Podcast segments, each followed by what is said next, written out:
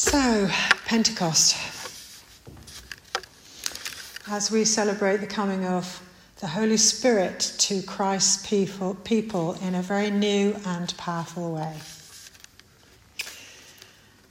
Probably all of us are familiar with the reading that comes from the story in Acts. It's one of the readings for today, where the disciples of Jesus are all in one place, probably the temple um, because it was the second of the three great feasts in the year, the first being Passover, Pentecost, the second, Tabernacles, the final one. And a time when God said to his people, You should come to Jerusalem and meet me in my house, in my temple. So I'm going to suggest to you they were probably in the temple, which makes sense of the story as we read on. The Holy Spirit, if you remember, falls on them in a very powerful way People think they're drunk. And Peter says, No, no, no, no, let me explain. They're not drunk because this event was foretold by the prophet Joel when, as God says, the Spirit of God will be poured out. And what you are seeing is this being fulfilled. You are witnesses.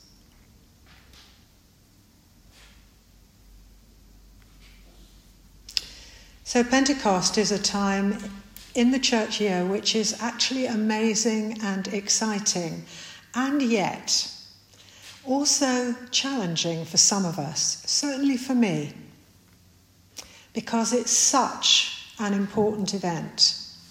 To the Jews who received their law, their Torah, through Moses at Pentecost at Mount Sinai, and to us as Christians, because of course it not only marks the birth of the Church of Christ, but a new journey with God where the indwelling of God's Spirit is now available and real for us, his people. And in the reading that Graham read in Jeremiah, we hear God foretelling the coming of a new covenant, which we now recognize as the covenant that was brought in by Jesus through his death and resurrection and is sealed, was sealed by the Holy Spirit at Pentecost, who is, as Paul says in Ephesians, our guarantee of God's promises, is the seal on the covenant, and is also, as Paul says in Romans, the mark of our being grafted in to participate, to participate fully in those promises through Christ. And yet, it leaves me always with two questions. Yes, but why do we not see the marks of the Holy Spirit's presence acting so publicly and so powerfully today if the church is indeed embodied by the Holy Spirit, as it is and as we are? And why do I not experience this because my experience, perhaps our experience of the Holy Spirit, is very different. And the past few days, God has been taking me on a journey in search of answers for my two questions. And I hope as I tell you a small part of that journey that it may help you as you sit with whatever your questions are, too. And so, the place fairly unexpectedly, as I trawled around scripture during the week with the Holy Spirit, the place that I landed was looking at three of God's covenants, the promises that He's made throughout the ages. Now, there may be some of you who are kind of surprised to know that He made more than two, because we tend to think of, well, there's two, isn't there? There's the old one and the new one. The old one's dead and gone, the new one's replaced it. Well, sort of, yeah, but uh, God made quite a few promises. And the three I was led to were the covenant with Israel at Sinai, that first Pentecost, really, the new covenant, of course, and thirdly, the, the final one made to Abraham. He made some promises to Abraham, several, but the final covenant which then he made with Abraham at another mountain, Mount Moriah, which is Jerusalem. so the covenant with, with uh, Israel, where the law was given, the Torah, which is what we call the Old Covenant, and the covenant with Abraham, that reminds us perhaps that covenants are alive and well. They're still relevant for us. Some of the covenants in the Old Testament, it isn't all the old is past, the new has replaced it. But I hope that you'll see with me that actually God's word never fails.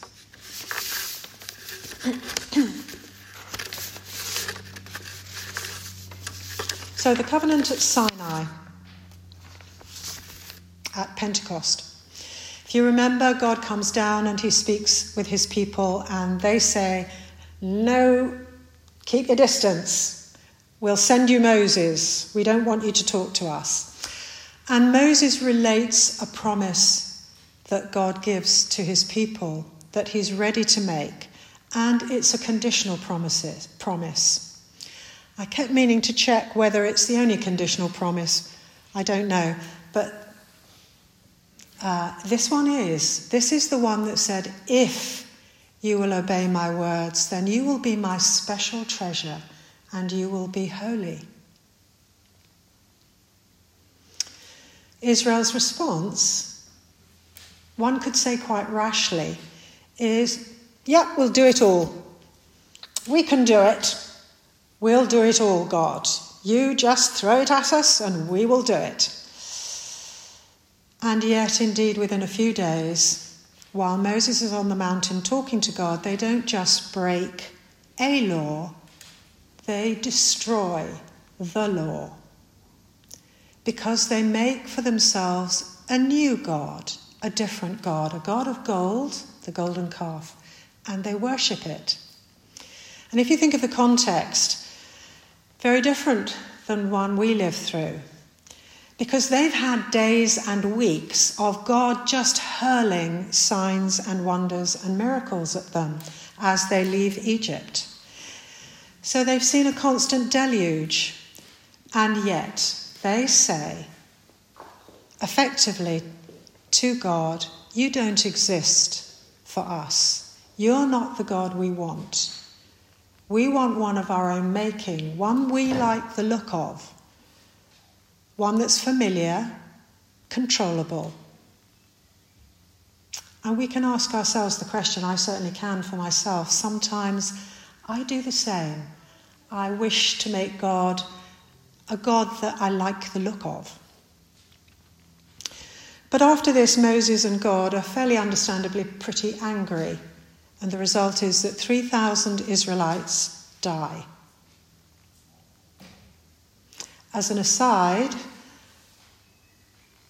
one may note if you read Acts that at Pentecost, that second Pentecost really, God comes down again in the person of the Holy Spirit powerfully. And this one, this time it leads not to death but to life, because there's a little piece there that says about 3,000 people were saved. In other words, come to life, new life. But the covenant God is speaking, the, the, covenant that God is speaking of in Jeremiah, this new covenant, he says, it won't be like that one that I made with them at Sinai because they broke it. This new covenant requires absolutely nothing on their part. I myself will do it all. And this, of course, we know as the covenant of grace brought to us as a free gift through Jesus, sealed at Pentecost by the Holy Spirit. And as the writer of Hebrews says, this is a new and better covenant. And Paul in Ephesians says, the Holy Spirit is given to us, effectively, my word's not his, to seal the deal. We are sealed as soon as we accept him. But as I alluded to before, God has made other covenants throughout the ages and through the Old Testament. And the one he brought me to was the one at Mount Moriah that he made with Abraham. And it has relevance not just for Israel and Abraham, but for us. Abraham has demonstrated that his faith, his trust in God, is so amazing. You might call it outrageously amazing, that he's even prepared to give up his own beloved son if God requires it of him. Genesis 22. And of course, we know that no, it's God's beloved Son that will actually perform the sacrifice. But because his trust in God is so outrageous, it has no limits, it seems. God makes Abraham a double promise one for Abraham and one for us, you and me. Because he says, First, your own descendants, because of this, your own descendants will be like the stars in the sky, the sand on the seashore. So many and greatly blessed. But he goes on to say, and it will also be through your seed, Abraham, that all peoples will be blessed. And this time, he's not speaking of Abraham's descendants. He uses the seed in the singular version. Your one seed, there is one seed that will come from you through, through whom all things, all peoples will be blessed. And of course, we know we see that as fulfilled by Jesus, who is and was that seed of Abraham. So that's part of my journey, and I hope that you can take from this that firstly, God is a God of promises, of covenant and covenants that, as the writer of Hebrews suggests, he continues to guard and keep. He cannot, the writer says, break his promises. Even though sometimes we would like to say that he does, he cannot. There is one covenant that he has not broken, but it has been superseded by a better covenant, again, as the writer of Hebrews says. The conditional promise that he made at Sinai if you obey, you will be blessed. And he gives them the law. And now that is replaced by the new covenant. And we see the promise given to Abraham also being worked out through us, through the Gentiles. And just a reminder that, of course, the people of Israel who are believing Israelites do still stand under that promise made at Sinai. And we look forward to a time when they also may receive the blessing of the new covenant.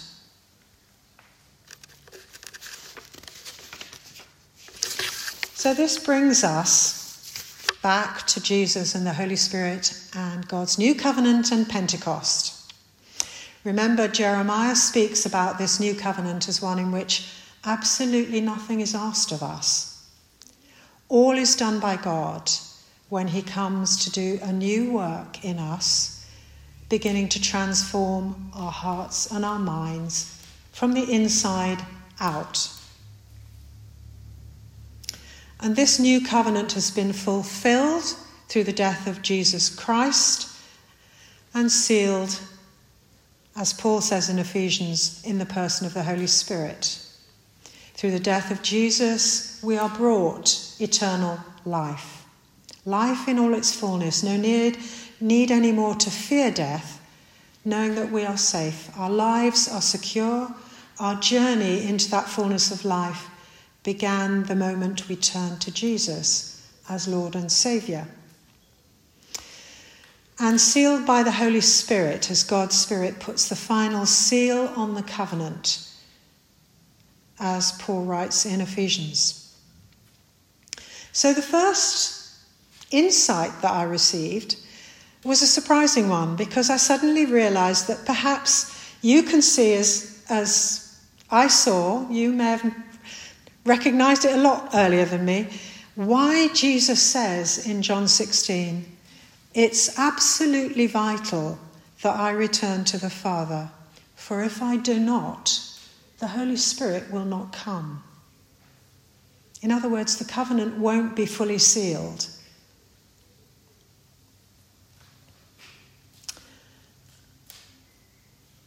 So, how does this journey speak to the questions I began with? Why do we not see the Holy Spirit powerfully and publicly today? We do sometimes, but nothing like that first Pentecost. And why do I not experience Him in this way? And the answer for me that is emerging, it may be different for you, for you, but is becoming a bit clearer for me, are two things.